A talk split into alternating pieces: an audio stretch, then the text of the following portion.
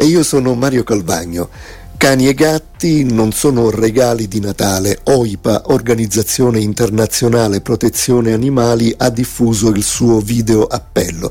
Per parlarne è in collegamento l'avvocato Claudia Taccani, responsabile sportello legale OIPA Italia e portavoce del Presidente. Grazie Avvocato Taccani, buongiorno, benvenuta. Buongiorno a lei, buongiorno a tutti, grazie. Grazie. Eh, Avvocato Taccani, lei ha dichiarato un cucciolo regalato per le feste rischia di diventare un randagio a Ferragosto. Eh, cosa accade molte volte allora?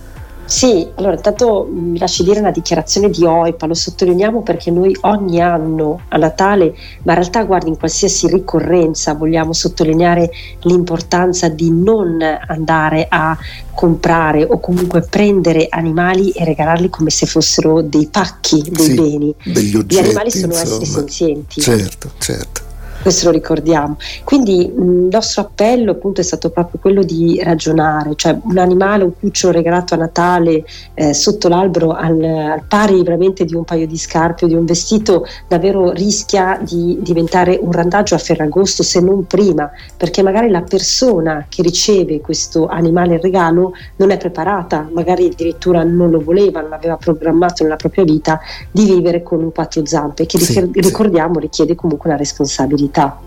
È chiaro, è chiaro. Poi magari forse si pensa se il quattro zampe è piccoletto di taglia piccola o piccolissima, insomma è più facile, mentre invece non è vero, è uguale.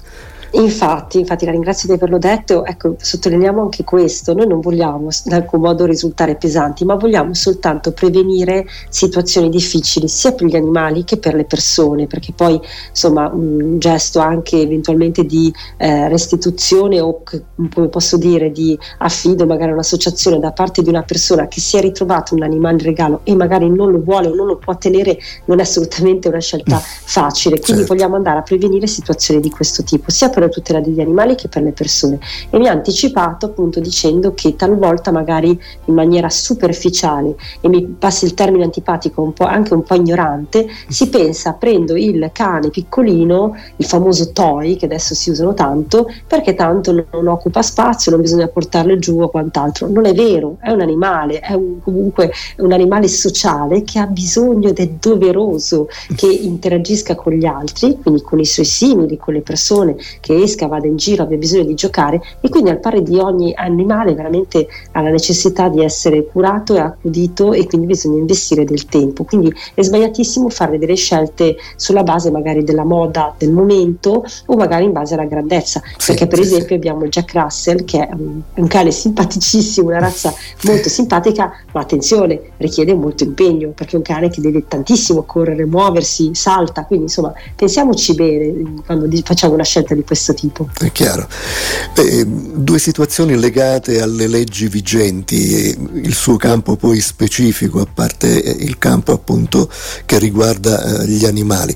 Ecco, Prima situazione, quando si acquista un cucciolo, quali sono le garanzie da richiedere e per quali motivi? Seconda situazione, quali sono poi le conseguenze previste dalla legge in caso di abbandono, quello che dicevamo poc'anzi anche?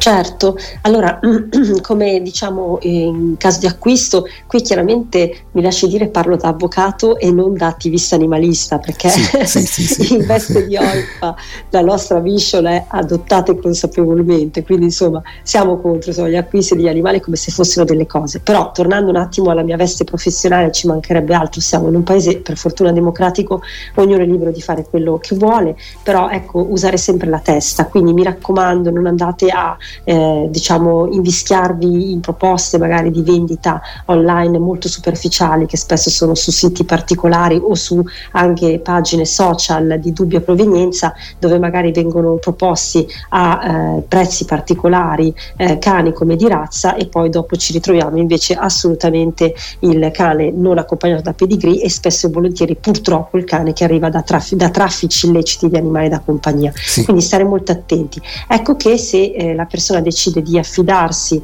a un uh, allevatore professionista, eh, tenete presente che comunque è obbligatorio che il cucciolo sia già microchippato, perché comunque abbiamo una normativa nazionale e regionale che impone la microchippatura entro una certa età del cucciolo, ma comunque solitamente andiamo dai 15 ai 30 giorni, quindi sia microchippato, ovviamente poi il microchip dovrà essere intestato o all'acquirente o eventualmente all'adottante, se vogliamo anche metterci giustamente dentro sì, l'adozione, sì, sì, e poi se viene venduto come di razza deve necessariamente avere il pedigree. Tenete presente che un cane o un gatto in assenza di pedigree se appunto non ce l'hanno non sono di razza, eventualmente possono essere di simil razza ma non sono di razza e questo lo dico perché è molto importante perché molte persone in maniera ingenua magari sono convinti di andare a comprare il campione dell'anno e invece senza pedigree assolutamente è eh, diciamo un meticcio al pari di tutti gli altri sì, sì, quindi sì. questo lo dico sempre in veste da avvocato e poi ultimo vabbè ovviamente il libretto sanitario con le indicazioni di provenienza dell'animale la fotografia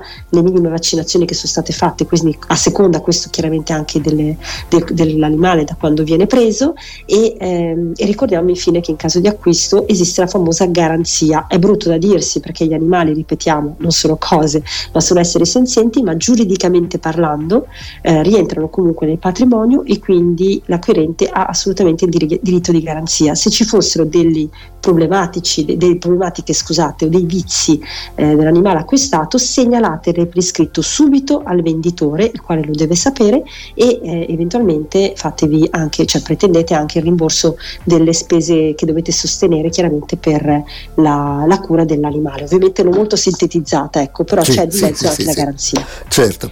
Beh, forse un'ultima cosa, eh, Avvocato Taccani, eh, sul vostro eh, sito eh, oipa.org leggevo una frase, una bella frase che dice un animale adottato per amore da un rifugio non sarà mai maltrattato o abbandonato.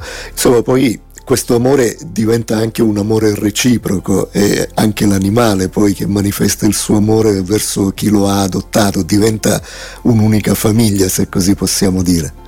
Certo, sì, sì, no, ha detto giusto, una famiglia, una famiglia vera e propria perché insomma diventa parte integrante della nostra vita e ci affezioniamo, appunto noi che facciamo parte della famiglia diciamo noi umani ma anche comunque il cane, l'animale da compagnia, sono esseri senzienti e andare a diciamo distruggere un rapporto di questo tipo vuol dire condannarlo a morte perché veramente eh, soprattutto quando vengono poi adottati dai rifugi se poi non sono diciamo proprio cuccioli ma hanno già un, dei, dei, dei, precedenti anni di vita eh, è assolutamente doveroso donargli comunque una vita sicura proprio perché sarebbe un trauma un ulteriore mm. abbandono quindi veramente ricordiamoci che sono esseri che devono essere rispettati rispettati e assolutamente l'adozione deve essere per tutta la vita. È chiaro.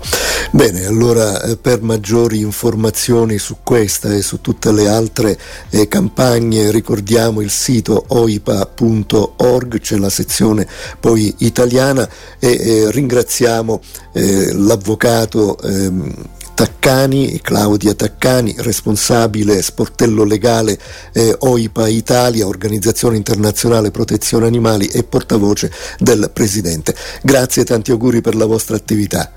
Grazie a voi, auguri, grazie. Grazie.